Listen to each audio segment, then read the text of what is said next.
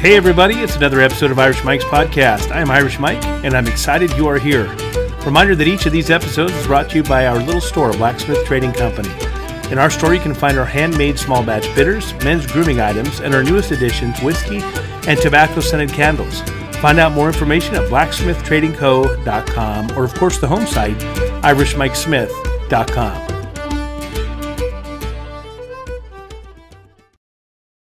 Ron Medved, welcome to the show.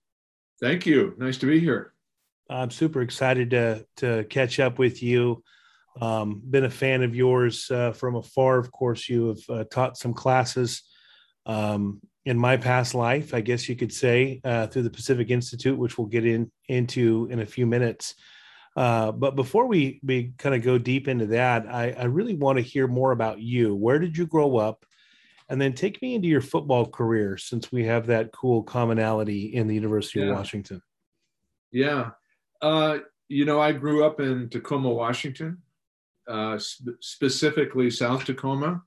It, it, you know, I, I ended up going to uh, Bellarmine Prep, um, which is a, a, Jesuit Catholic high school, you know, in Tacoma. Uh, but if I would have gone to the public school system, I would have gone to Lincoln High School in Tacoma. So uh, the other the other thing about my growing up, I think that's notable is that I, am from a family of twelve. I don't know if you knew that, but it's not. But like good Catholic would be. No, yeah, big family. We could do a whole podcast on that. I'm I'm the oldest in a family of twelve, so nine boys and three girls, and uh, uh, yeah, it's uh, it was it was a really really nice upbringing actually. Bellarmine Prep is one of my favorites. I don't know if you know this about me, but I went to Gonzaga Prep in Spokane. Oh man, maybe I did know that, but I'd forgotten. Yeah, I got to keep the Jesuits close. Uh, and my mother uh, was one of eleven brothers and sisters, um, and uh, went to uh, Catholic school in Spokane. The uh, the boys went to Gonzaga Prep. Uh, the girls, the oldest girls, went to Marycliff, which was an all girls Catholic school in Spokane. No longer there. Um, and then the rest of the girls actually went to the public school in the neighborhood, but uh, there's a, a, lot of Jesuit connection here for sure. In fact, um, one of my sons is a uh, going to be a freshman at Gonzaga University next year, uh-huh. and uh, my his two older brothers, my other sons, uh, went to Catholic colleges as well. Carroll in Montana for the one that just graduated college, and the other one is at University of San Diego. So um, the legacy there is thick for sure. Yeah, yeah, and you know, there's a connection when we get to the Pacific Institute too, because uh, you know, Lou and Diane Tice were graduates of Seattle University, which is a, a Jesuit, uh, you know, founded university, uh, and were influenced a lot by uh, the Jesuit educators there, and it influenced the Pacific Institute. Oh, I love that. Yeah, I can't wait to go deeper into that. Okay, so Bellarmine Prep you're the oldest. Um, and what's the boy girl breakdown in your family? Nine boys and, and three girls. Your poor mother. oh, she loved it. She loved every minute of it. I love it. So you you uh, was Bellarmine Prep an all boys school when you went, or was it? It was. It was when I went. Uh, it was an all boys school, uh, and uh, but you know they eventually became co-ed, and you know my youngest sister Karen you know, ended up going to Bellarmine. And uh, so anyway, uh, you know, the schools, uh, there, there was a St. St. Leo's Academy, which uh, my sister Judy and my sister Susie went to, and, and uh, but Karen ended up uh, going to Bellarmine. Oh, that's awesome. So you started playing football, I assume at a young age. That's what I always thought one of the fun parts about um, you know going to parochial schools and things like that is it always seemed you were allowed to play tackle football a little bit earlier than some of the rest of the kids in the neighborhood. Well, you know, uh, I did start playing football at 11, 11 years old. Uh, so I was in the sixth grade, uh, and uh, and uh, I I had played uh, baseball and basketball before, kind of in the CYO leagues and and so f- football was a little bit later, but uh, yeah, I once I started playing in the sixth grade, then I played I played every year after that. I love it. Tell me about your experience at Bellarmine Prep playing football. Were you guys pretty good? You guys won city championships, things like that. And what was the league back then? Who were some of your guys' oh, rivals in Tacoma? Well, your first to your first question, you know, we were as good as we could be, but we were always overmatched. Uh, and uh, you know, we were playing Lincoln and Stadium, and then Wilson, and we were playing some of the Puget Sound uh, big guys, uh, Bremerton and East Bremerton, and and actually there was a Catholic league, you know, back then too. The so we would play the Seattle schools, uh, Seattle Prep and Blanchet, and uh, maybe we'd get maybe we'd get lucky and and and and get to play St. Martin's, and then we usually won that game. but uh, you know, we were uh, at that time. Bellarmine was uh, 330 boys, and you know, we were playing these these other high schools that were, you know, thousands of students. And so, uh, you know, in football, you know, it's a little bit of a numbers game. So, so uh, you know, we we really had our backs against the wall most of the time. I love that. So was there was O'Dea a school back then? Yeah, O'Dea. Yeah, I forgot to mention that, but O'Dea was uh, in the Catholic League. You know, I, it's actually worth jumping in on this uh, topic. Um, you know, my sons went to Eastside Catholic, and they had some success uh, playing football, as you probably know, at the 3A level um, over the last 10 years or so. Um, one of the things that inevitably comes up when uh, the Catholic schools uh, predominantly start to dominate football is people start raising their hand and going, "Hey, wait, that's not fair." You know, they get to kind of reach maybe a little bit further uh, geography. And there's always this idea of forming a Catholic school or private school only league. Um, do, you, do, you, have any thoughts about that? I mean, this would be today in, on, in Western Washington, I believe, would include Bellarmine Prep, of course, the O'Deas, Eastside Catholics, Blanchet, Seattle Prep, maybe even Archbishop Murphy, although they're significantly smaller, and maybe one or two others. Do you, do you have any thoughts on that? No, that's that's news to me. Uh, it was exact opposite, you know, back in the old days. I mean, I'm I'm surprised that uh, uh, the public schools, you know, even well, they like to have us on the schedule because we were we were we were smaller and we were usually, you know, not as well manned. Uh, but uh, uh, yeah, I mean, I you know that's interesting. I hadn't heard that, and uh, you know, I'm not sure that uh, I can make an argument either way on that, Michael. Yeah, they were also talking about putting, um, you know, Gonzaga Prep, uh, who obviously has had a lot of success uh, historically in football as well, in that same league. Which you know sounds funny, right? Drive 300 miles to play, you know, to play somebody uh, for you know on a Friday night. It seems a little crazy, although I'm, i suppose it's done in some of our rural, more rural states with the smaller schools. Um, it, it and I didn't want to go too deep on this, but the idea, you know, comes out of I think California, uh, where in the Bay Area there are Catholic school only football leagues. In the uh, Southern California, I think the same, um, and they kind of get a beat up on each other a little bit because. Um, uh, they they tend to be better funded. Um, that's probably a little bit of a you know stretch, but um, and certainly um, because they can draw from a bigger radius, um, a lot of times, you know, some of the schools that don't have as much success, uh, you know, in the city, you know, feel like they're always getting beat up. And who are the final one or two schools at the end of the day? Well, in the three A, you know, lately it's been Eastside Catholic or O'Dea, right? Yeah. Um, certainly, Bellevue High had its uh, uh, run there for a decade and a half or more. Um, so you know, sometimes with the the, the tough schools, uh, it's hard to, to to shake them off the you know the pedestal. I guess you could say. Anyway. Yeah. So you were playing Bellarmine Prep, and what position were you playing? I imagine you're playing both ways in high school. Yeah, I played uh, I played running back and I played linebacker, um, and uh, you know played the whole game, of course.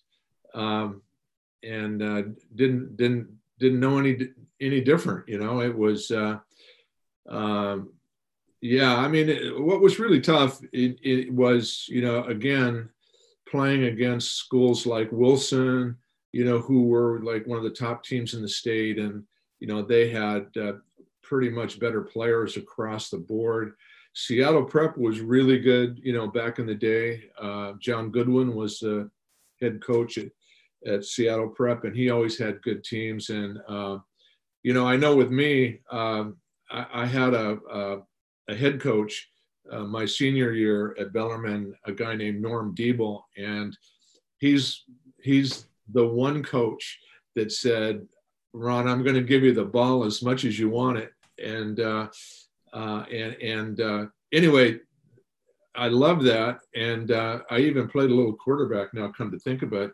But my, me playing quarterback was uh, uh rolling out and running around end. You know, I didn't, I didn't really have a, a quarterback's arm. I, I didn't, I didn't pass much. But, but the bottom line of all of that is that you know I would usually end up being you know pretty banged up by the end of the game. You know, because if you're the other team and you were playing us, you know, you knew who, you knew who to uh, focus on so, and, when you're you're rolling out, you need to give yourself an option to run away from some of these guys chasing you if your receivers or whatever weren't open. Is that right? Well, yeah, and you know my coach was creative. Uh, coach Diva was creative. You know he had a pocket full of trick plays and things, and you know I got to carry, I got the ball on some very innovative screen passes and things like that. So, uh, uh, you know, you know we had a way to re- way to respond, but anyway, when I was playing at Bellarmine, I mean, I, I, I really didn't have any any idea that that I was going to get a scholarship to go play beyond Bellarmine. I mean, maybe the last half of my senior season, you know, I might have known that I was a, in consideration, you know, but my last game uh, at, at Bellarmine as a senior, you know, I scored uh, five touchdowns in the game. Wow. Which, which was really, uh, we were playing a little bit weaker team. Uh, Mount Tahoma was high school, which is now a big school, was was in its first year, and and so they weren't as seasoned as we were. And anyway, things, you know, it was one of those games where things just sort of broke uh, our way. And uh, anyway, I, I, I, I had a uh, kind of a showcase game, and you know, uh, sure enough, you know, there were scouts in the stands, you know, uh, specifically from University of Oregon and University of Washington that saw the game, and you know, both of them offered me a scholarship uh, after that. I love that. You know, my dad uh, played football for North Central over in Spokane, and it was about 1960, I think, is when he graduated and he got a letter from Jim Owens. And uh, I think the recruiting process is probably a touch different uh, today, of course. Um, but it was just a letter. Hey, you know, we're interested. We've seen some, probably not seen some tape, but we've heard about you. Fill out this form, and you know your your bench press and your vertical and all these different things, and uh, send some more information to us. But we might have a spot for you to walk on or or look into a scholarship or things like that. How did that recruiting process go for you? Um, I guess would have been Coach Owens, right, at the time. Yeah, Coach Owens was the coach, and uh, actually Don White was one of his assistants, and Don White was assigned to me. Um, and uh, you know, it it uh, Michael, it really wasn't as scientific as you know they they do it today. I mean, uh, the fact that I also played basketball, I also was a track and field guy. Uh, you know, there were quite a few different ways to sort of evaluate my, my potential, I think. And, uh, and, and so I don't remember going through anything, you know, that, that came close to like sort of measuring me or timing me or whatever. They, everything was done by intuition back then. So, so this coach maybe saw a couple of games of yours on the Friday nights or whatever, knew that you were a multi-sport athlete and, uh, and, and so they offer you a scholarship. Is that right? The University of Washington. You know, I think they're paying attention to what other schools are interested in you. Uh, Notre Dame was inter- interested in me as well. I didn't mention them, um, and and uh, yeah, and you know, Oregon, you know, really did a strong recruiting, you know, on me, and so even back then, the, you know, there was the rivalry between Oregon and Washington was, you know, was right there, front and center and so, you know, some of the recruiting was we just don't want them to him to go to the other school, right? right. And uh, you know, I actually committed to Oregon and then changed my mind and sort of recommitted to Washington. And Len Casanova, who was the head coach at Oregon at that time, was really livid with me. Uh, and uh, I mean, I don't blame him, but you know, there's a lot of stuff going on. I mean, you're you're 17 years old and you're going through this uh, you know recruiting process. And and even back then i mean it's it's it's it's a mind bender you know to a great extent. You know you're wined and dined and and you know told everything that you that, you know that they think that you would want to hear. And and i did have a good experience with with with the schools that i visited. Uh, and uh, i did not visit notre dame but I, I i made several couple visits to oregon a couple visits to washington but they didn't have signing day and things like that either. So I mean, I I actually didn't finally commit to Washington until August, early August, you know, and, and before my freshman year, which oh, wow. started in in late September. Wow, who was the coach of Notre Dame at the time? Was that uh, Coach Parseghian or was no, that uh, pre, pre him? Uh, it was uh, Joe Kuharich. Oh, okay. Nice. Joe Kuharich, and and and ironically, uh, when I got drafted uh, into the NFL uh, in Philadelphia, guess who was the head coach in, uh, in Philadelphia? It was Joe Kuharich. Wow. So he remembered me. Uh, he, he, even told me I, he remembered me getting away. Uh, but I mean, I had a little history with him. And so, so yeah, it was smaller world back then. Oh, that's fantastic. Okay, before we get to Philadelphia and playing for the Eagles, so you you ended up playing for the for the UW, my alma mater, right? Mm-hmm. For uh, uh, for all four years. And, and what position did you play again at the UW? I was a running back. You know, you were I mean, a running back. Okay. Yeah, I played defensive back uh, because in my freshman and sophomore year we played both ways. So I would play. I played running back, and I played cornerback. And so uh, then the rule change change happened in college football where they end up going to platoon football and and and uh, the UW said you're going to be an offensive player. So I was fine with that. So I I ended up playing four years uh, at running back and actually um, freshmen weren't able to play on the varsity back then but by the time I was a sophomore I I actually started right away as a running back and and lettered three years, you know, as a running back. That's awesome. So I, I don't want to pretend you're super old, but when you traveled to Eugene to play the Ducks, I mean, was this was this by bus? Uh, no, I I don't think so. I, I I will tell you this though: the first airplane flight I I ever took in my life was from you know SeaTac to Eugene on my my recruiting trip to Oregon. as I as I remember it, um, you know, we played Oregon in Portland in Multnomah Stadium in in in those days. So I'm pretty sure we flew there. You know, uh, on one of those prop planes, uh, DC-8s or whatever they were, and and uh, I don't remember a long bus trip. I do remember some long plane flights, though, because uh, you know my sophomore year at UW, we played at we we opened up at Air Force Academy, so we flew to Colorado Springs on on on again one of those much slower prop planes, and then the next week we played the University of Pittsburgh in Pittsburgh. Oh my gosh, that, that was a long flight. Uh, you had to refuel probably along the way, I imagine. I think we did. I think we did. Right, we did halfway. That's awesome. When I was uh, working for the UW in the '90s, uh, we played that, you know, the whammy in Miami. Do you, you probably remember that game? Yeah. Uh-huh. And so, heck, even from Seattle to Miami in the in the plane, they had to stop at I think Wichita or someplace on both sides of that trip uh, to get to uh, to to refuel because I don't think at the time the Alaska planes and I don't understand air, aircraft very well, uh, but I, we must not have flown a big enough plane to get it in one trip. But we had to stop over and get some gas. But um, what about to Pullman? Did you? Uh, the the joke was uh, the airport was so small for so long that you know the Huskies couldn't couldn't fly in for many many years, um, or they had to fly into a different airport, right? Lewiston, maybe.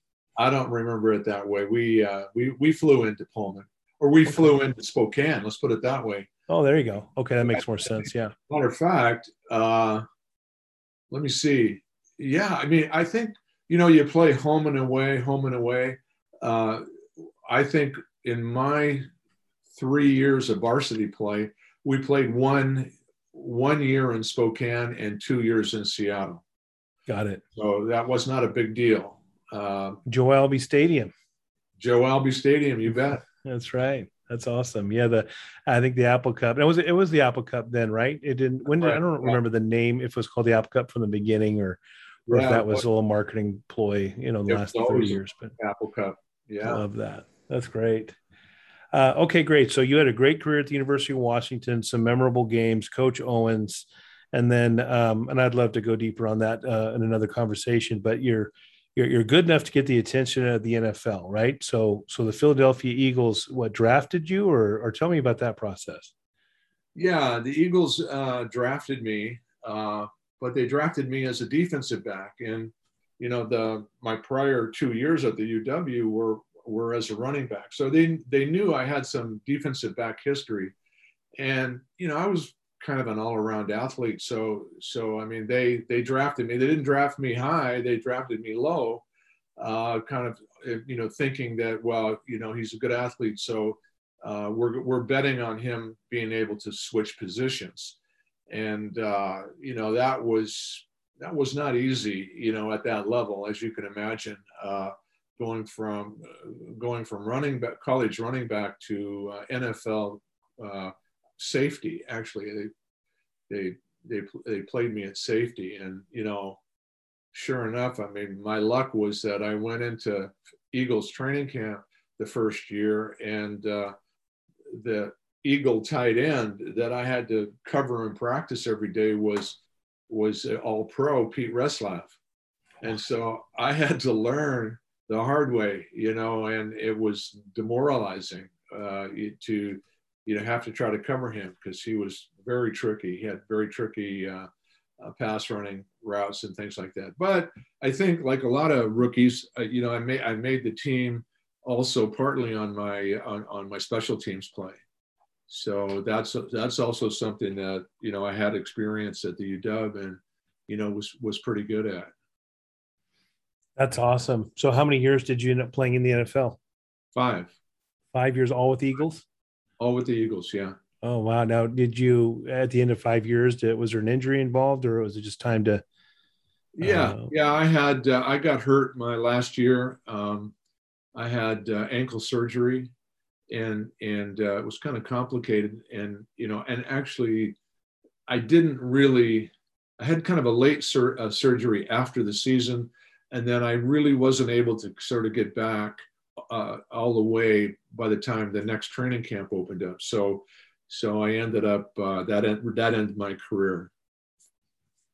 And then you transition uh, at some point in your professional life. Uh, you get it connected to the Pacific Institute and Lou Tice. How um, his name and, and his wife's name and, and the Pacific Institute are, you know, well known, legendary as far as impacting people's lives. But uh, tell me about that process. When in your uh, career, I guess you could say. Uh, did that happen? And, and, kind of take me on that journey a little bit.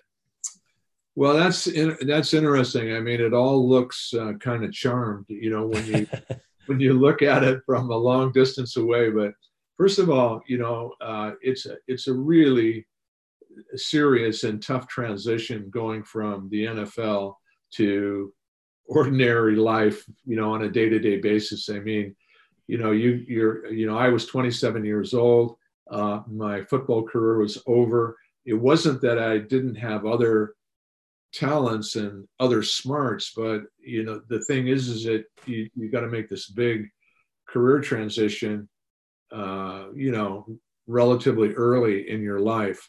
My the thing that I had going for me though was that I, I did have an interest in psychology, and uh, I I studied and practiced, you know, the sort of some of the techniques that some of the other athletes were uh, using in those days, especially the uh, Olympic athletes, the the skiers, the the you know the Phil Mahre and, and uh, skiers. I mean, they were using visualization, and uh, you know, I was. Uh, you know, I knew right away that I needed every edge that I could get you know, in the NFL. So I, I very much uh, got into the mental game, and you know, I so much so, you know, that I was taking uh, psychology books to training camp with me. I didn't, I, I didn't know that I was going to have a career out of that, but I, I certainly had a head start on, on, on learning about psychology and you know high performance. Oh, that's awesome. And you mentioned the Mahres, right? The brothers, uh, skiers, and they're also yeah. Washington kids, right? Aren't they from yeah, like yeah, Yakima or someplace? Yeah, Yakima. They're they're from Yakima, but yeah. I, now now I may have my timetable wrong, you know, because I did look that up once, and it seemed like the Mahre twins are actually after me, but uh, but I remember them using visualization techniques, and I was picking that. Pick, I picked that up from other athletes, not just in football, but uh, Olympic athletes. Uh, I was I, I'm a big fan of track and field, and you know that was really one of my loves, track and field. So I would I would follow the Olympics, and and uh, you know I had my you know my favorites, and uh, you know and I and I actually was a decathlon guy. So you know I was uh, training for the decathlon before I ended up specializing in football uh, and and so um, anyway, I just um, yeah, I got I got introduced to the mental side of the game uh, pretty early on, and then you know when when I left football uh, for, in the Eagles, uh, I, I, first of all I went into the financial services business. I I, worked as an investment advisor for a while, but I I, I would uh, read books and I would take seminars you know, for, in, in the in, in the field that the Pacific Institute was in, in until, you know, uh, it was one year, which was maybe two three years after I'd gotten out of football. I went to a seminar that that was Lou Tice's seminar, and I met him, and and I became we became friends. And I had other friends, you know, that were friends of Lou's and Diane's, and so anyway, uh, it was uh, I started studying his business, uh, just trying to figure out, you know, how I might fit into Pacific Institute, and that, that was back in the mid '70s. I was just going to ask you the time frame, um, and, and, is it fair to say, and maybe you touched on this, that uh, uh, specifically with sports, um, working on the mindset and the and the mental side of it, and the visualization and the different psychology, that was new. That was not just new; it was kind of groundbreaking. Nobody was really teaching that. Is that is that true? Yeah, I was pretty pretty early on in the game, and you know, I didn't. Also, too, I didn't want to necessarily do just uh, football projects or sports related projects. I I was interested in business projects, and uh, so um, you know, and and actually being a former athlete actually helped me in the business community. Um, I mean, it gave me a little extra credibility. Um, you know, I had practical experience using, you know, some of these mindset tools and you know things like that. And so, um, yeah, I I uh, I have worked on several sports projects and team projects over the years, but the large majority of my work with the Pacific Institute has been, you know, businesses and government and military. Oh, which we'll, we, I want to get into all that too uh, here in a, in a few minutes. So, so you, so let me take you back to the you said kind of mid seventies. You you attend. Um, I mean, what was it at that time? A workshop, a seminar? Or was this like a two or three day? You know, show up, bring a sack lunch, and I mean, tell me about that. Those uh, I guess that would be the early days of the Pacific Institute, right? Uh, Pacific Institute. Uh, Lou and Diane started in started in 1971 uh, and you know, this is our 50th anniversary this year. Um, That's awesome. Incidentally, I came on board. I mean, I went to a seminar in '74, so like a few years later, I joined the institute in late '75. Um, you know, Lou was teaching a three and a half day seminar once a month up at Port Ludlow, and that was sort of the base basic activity of the institute. So people would come from Seattle, or they they'd actually started coming from different parts of the Northwest and the, the, the country really to attend Lou's seminar. So he teach one once a month, but you know, a, a, a live seminar like that is not a very good model for scaling a business. And so that was the one thing that I was most curious about. I was trying to say like, how do how do we scale this business? And and the answer came uh, when we uh, concluded, uh, Lou concluded, and you know, a couple of us were along for the ride on this, is to put Lou on videotape and to actually create a learning system, including facilitation and and and uh, you know corporate application. Uh, that concept, you know, was brand new. Videotape as a technology was brand new, so there was a lot of kind of psychology and business was brand new. So it was it was a lot of pioneering there, and and uh, but that was the genesis of it. I mean, and once we got our feet on the ground and you know got understanding what we were doing, I mean that uh, those additions allowed the Pacific Institute to grow out of Seattle, become a national firm, and even an international firm. You know, you know, within 10, 10 years.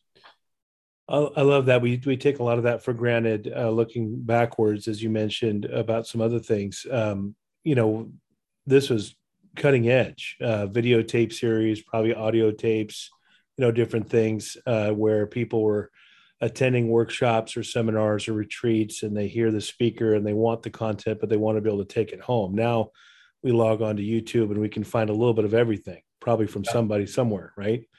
Yeah. Um, but this had never happened up until that point.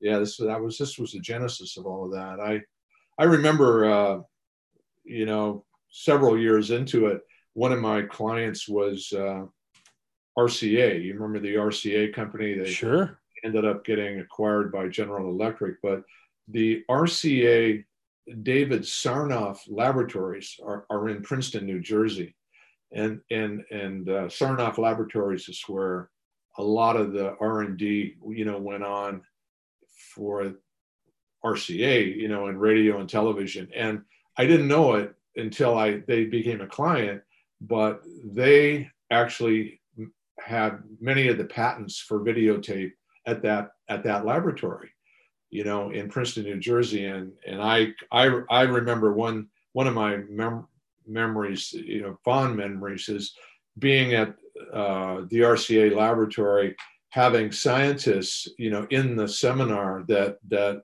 I was facilitating, uh, and having them mention that they're so happy to see the videotape medium being used in the way that it was, you know, with a Pacific Institute curriculum. Uh, it was like such a strong reinforcement of what we were doing. That's awesome.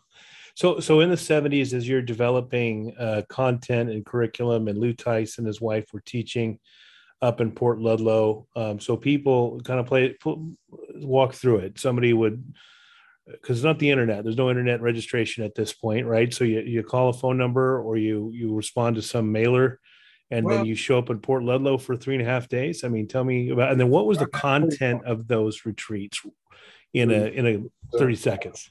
A retreat. Uh, you know, a lot of word of mouth. You know, marketing. You know, people that have been to it before. Kind of sold people on the idea that this is a great retreat. You know, or seminar, as you said.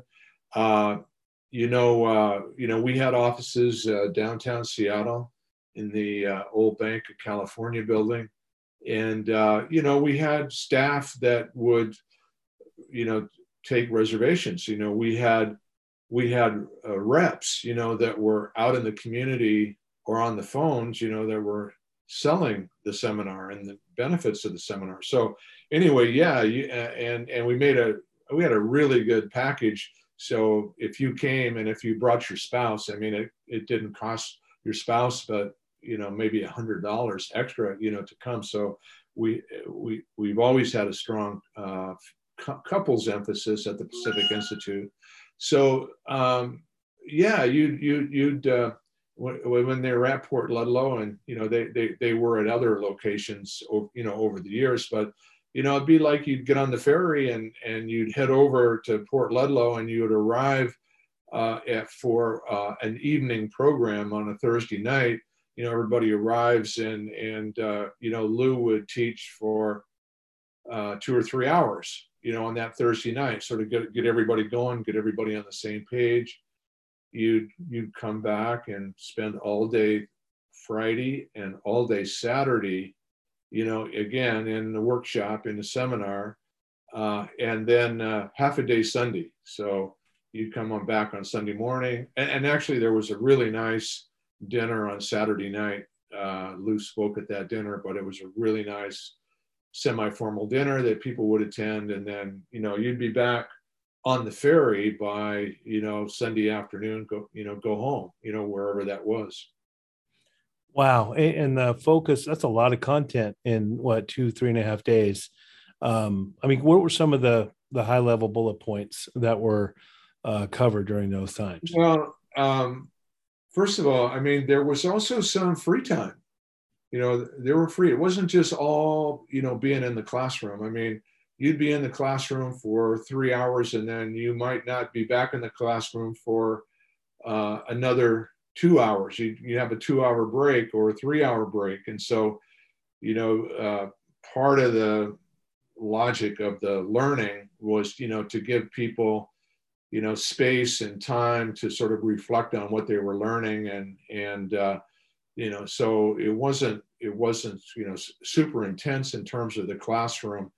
Uh, Lou being such a great teacher and Diane being such a wonderful hostess, uh, you know, they, they, they made you feel really comfortable and there was always kind of extracurricular activities to do if you wanted to, or you could just, you know, relax in your, your condo or whatever, your hotel room.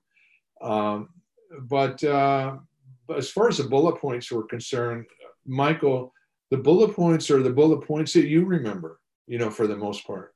Love it. The curriculum uh, Lou's curriculum didn't change radically over the years. Uh, it's the basics of cognitive psychology and uh, information on how the mind works. And, you know, what's always been a, a competitive advantage to Pacific Institute is that most people didn't get that kind of information in school. You know, no matter what, where they went to high school or college back in the day, that information about you know how the mind work was was not readily available and for business people i mean business people quickly you know got to understand that wow this is the competitive advantage you know if if if i understand how my mind works and sort of i organize my life uh, you know around that i've got a great advantage but wow what if my people all of them you know had this had the same tool had the same advantage? And so you know that ended up being you know what allowed pacific institute to sort of uh, grow because there there were lead leaders and then there were lead companies and and it was sort of logical that you would go from you know a small group of people attending to eventually expanding it throughout your company. Wow that's awesome. Cognitive psychology, and we we um, so, some of the how how am I going to say this? You did not want to focus entirely on on athletes, but you guys ended up working with some of the premier you know coaches and leaders and teams uh, that any of us have ever heard of in American sports. Is that is that right? That's true. That's true. Um, you know, uh, while we were doing work with corporations and a lot of work with the military and government organizations, I mean, some of the sports teams that came to us, I mean, uh, Phoenix Suns are now, you know, in the NBA championships. And way back then, we we we were doing project with the Phoenix Suns. Uh, wow. And uh, John MacLeod was the head coach of the Phoenix Suns, and he and Lou had a close relationship. But uh, Fred Akers at the University of Texas, he was a long, legendary coach at Texas. You know, we we work with them. Uh, you know, uh, we've worked with Dennis Erickson uh, at different places over the years, and then um, Pete Carroll. Pete Carroll, uh, we had a long, we've had a long, long relationship with him. You know, starting back even before when he was at USC but all through USC and then, you know, uh, at the Seahawks.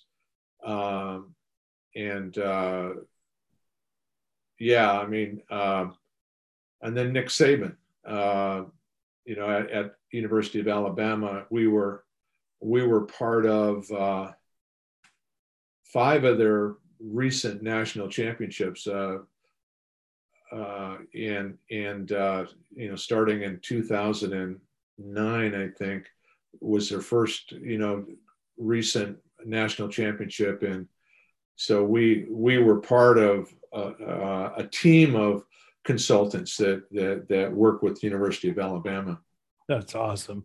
And what do people say about pete carroll and nick saban? Is that they changed the culture um, uh, wherever they went um, and people uh, want to know what the secret sauce is for those uh, guys and their leadership.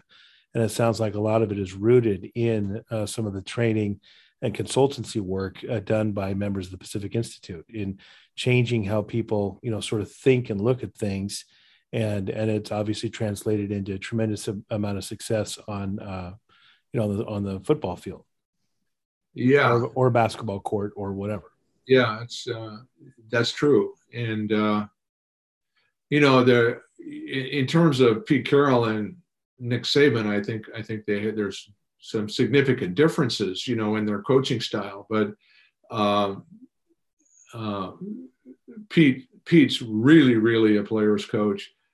Nick, not that Nick Saban is not, but you know he he runs a tighter ship, and and uh, uh, but both of them are concerned for the the person, not just the athlete.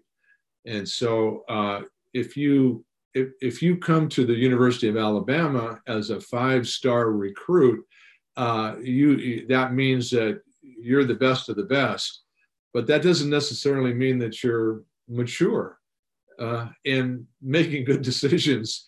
You know, again, as a 17-year-old, you know, so some of the some of the work that that we've done at these universities is helping young players sort of grow up faster and to be able to sort of be accountable and responsible and uh, and and sort of be in charge of their lives uh, and uh, which they they they need to make a jump in that in order to in order to uh, you can't play well if your life is uh, disorganized and a mess well and, and outside of football right i think i've heard nick saban uh, speak enough to to know that he as you mentioned concerned for the human uh, side of it, knowing that football is not always going to work out for everybody long term, and eventually it will be over, uh, injury, yeah. age, whatever. And so, what is their, um, you know, how, how, are they as people? And I think that the molding of young men in this case, um, I, you know, is fantastic, and and reaching into you know some of these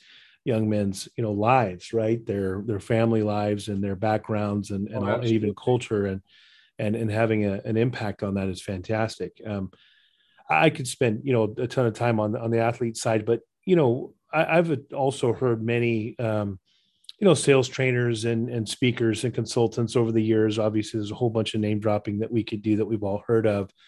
Um, but what makes uh, Lou Tice and and all of your team and Pacific Institute, uh, you know, what what's different uh, than some of the typical sales training? And I'm going to use sales as the example, simply because I'm in sales um, than compared to some of the other um, folks out there, men and women that are teaching this stuff. I mean, what what makes this a, a little bit different for for Joe Sixpack, the salesman, whether he's selling insurance or, in my case, loans um, or or whatever? Yeah, good question. Uh, I'll come to the salesman, you know, part of it, but you know, I over the years I I worked with a lot of scientists and technical professionals. I've done a lot of projects in the aerospace industry, and here are here are professionals who are well educated and and smart, uh, but when they were exposed to Pacific Institute, and they and and they're taught about sort of part of their brain that that they weren't exposed to in engineering school you know the uh, part about decision making and creativity and and you know goal accomplishment. I mean they they uh they loved it you know they they they it was almost like uh you know kind of completing their education you know and and so uh with salespeople you know i find that eh, you know there's there's hard skills you know that are related to sales and then there's soft skills and the soft skills are uh you know again it's it's kind of a mindset thing. It's like uh, you know, having an understanding of what makes you tick and what makes you persistent and what what makes you uh, uh, a good listener uh, as a salesperson you know uh, and and and then and, and being able to sort of evaluate yourself and then how do you change yourself?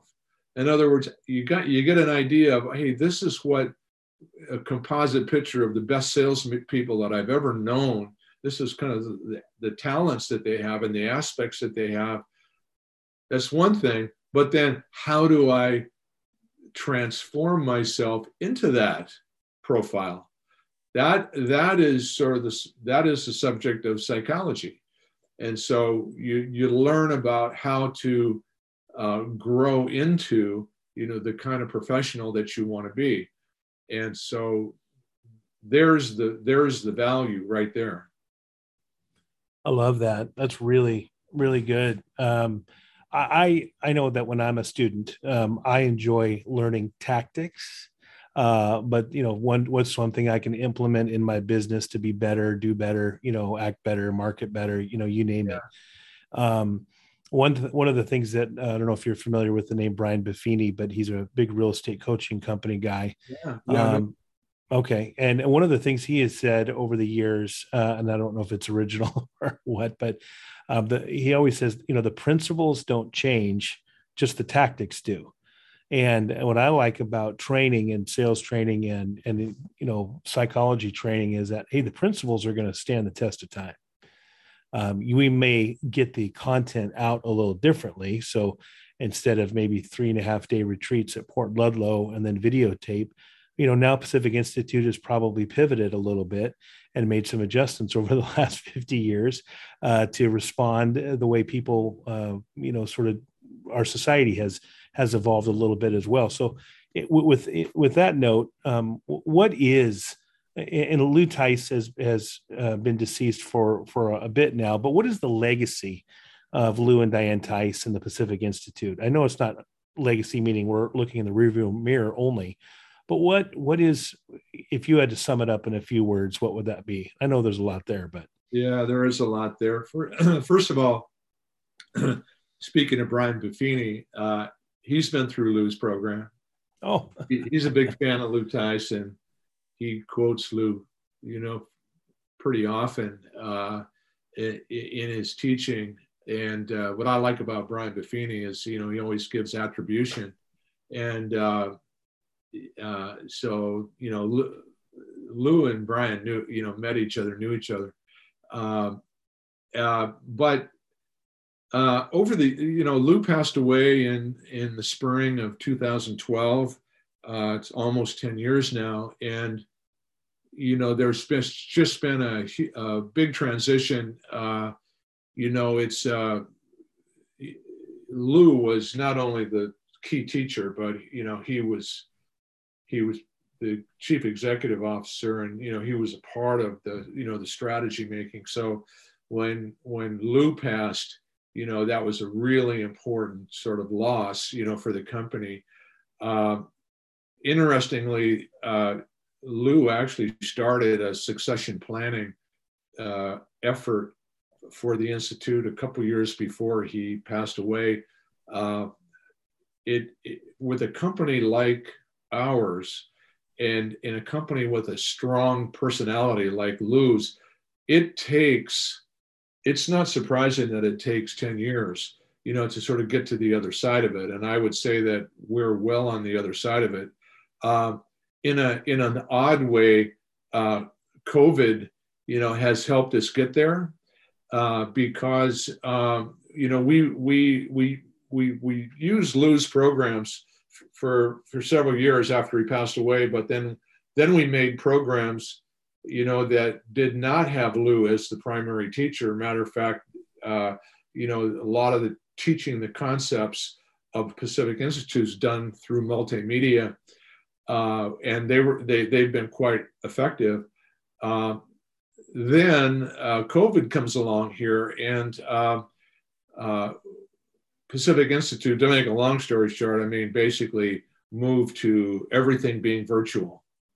So, so uh, today, uh, there's no classroom training uh, that's going on for the most part. All of it is done, uh, you know, through Zoom, and uh, you know, there's been a lot of training and a lot of technology that's gone into into sort of doing that. Interestingly, the Pacific Institute that, that doesn't even own any real estate anymore.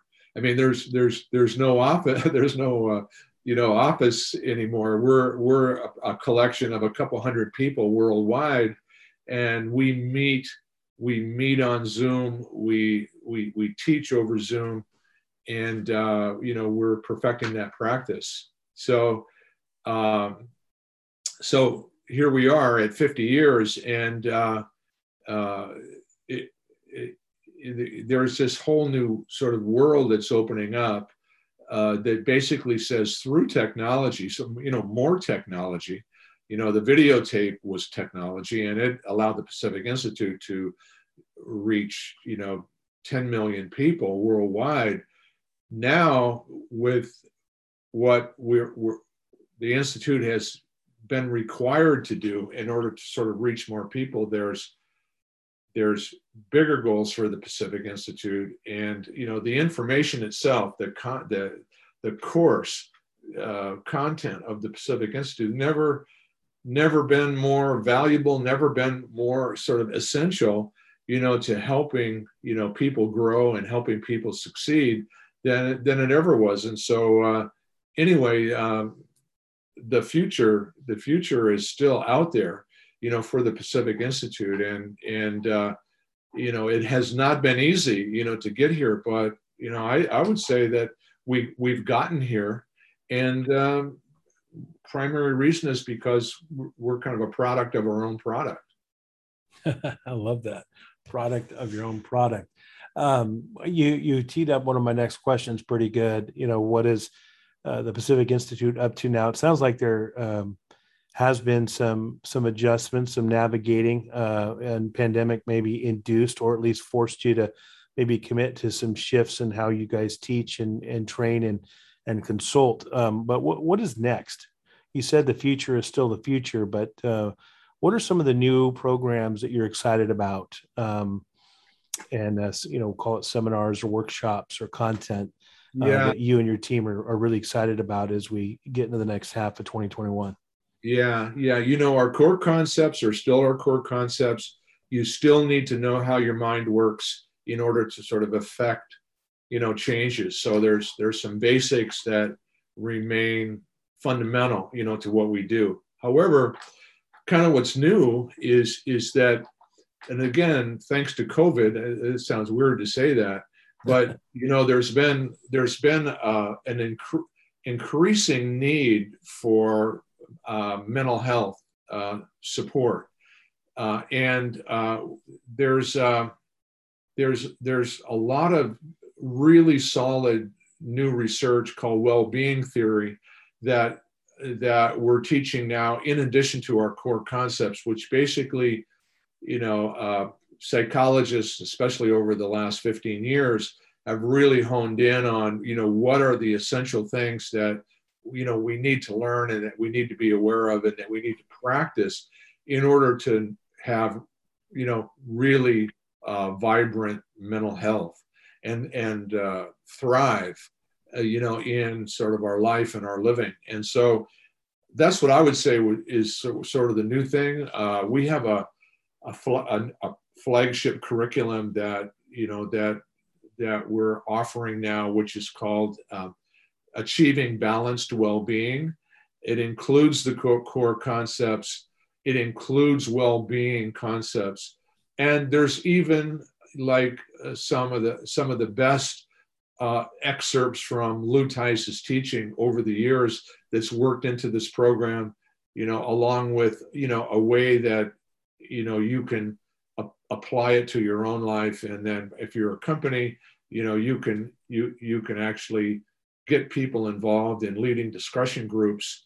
Uh, and uh, you know there there doesn't take a lot of formal training like it used to to become sort of a facilitator of the education. There's a lot of the uh, of that that's built into the education. So that's that's what we're offering right now. That's sort of right in the starting gate, and uh, yeah, it's it's what I've been working on uh, primarily. Uh, I uh, I'm part of the Pacific Institute's research committee, and and so we're research we're researching sort of what what I just talked about, which is the you know the well-being information and then also sort of the delivery mechanisms and excuse me and and uh, uh, yeah my role is is yet to be really crystallized i i have options you know to where, where i'm going to spend my time but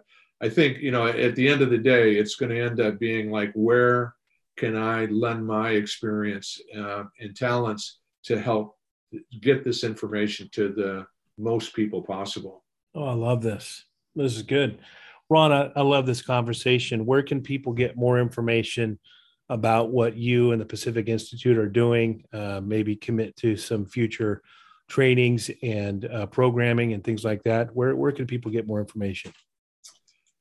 Well, just, um, you know, the Pacific Institute website is a, a pretty interesting place. It's in it's www.thepacificinstitute. You're going to put that the in there, thepacificinstitute.com. Uh, other than other, otherwise, I mean, contacting me directly is you know is okay. I mean, uh, you know, I'm at uh, rmedved at thepacificinstitute.com. That's my email address, uh, and um, you know that you know I think that. Um, it's just a matter of you know making a contact at one of those two places and then once we get to know who you are a little bit then we can we can point you in the right direction or we can get the right people involved. But uh, hopefully it's as simple as that. Oh i love it. Well thank you very much ron. Um, it's great information. I know we just scratched the surface and i of course get excited about the football history being a fellow now that I know that you're a fellow Catholic school kid and of course the UW, um, I love to hear some of the history and how people have gotten to where they are. And then of course the big transition into your life's work essentially uh, with the Pacific Institute and your family and Lou Tice and his family. Um, just really, really good information. And uh, I hope to be able to get this information out to as many people as we can professionally and personally. Um, and I just appreciate your time and for giving me a chance to, to connect with you for a few minutes. Hey, my pleasure, Michael. Thank you for inviting me. And uh, uh, again, I know I know a lot of your colleagues, and uh, you know, uh, I wish them well, and uh, look look to uh, reconnect with them if, if that's appropriate. I love it. I hope to do so too. We'll we'll be in touch real soon. Appreciate okay. it, Ron. Okay, Michael. All right. Take care. Bye. Take care.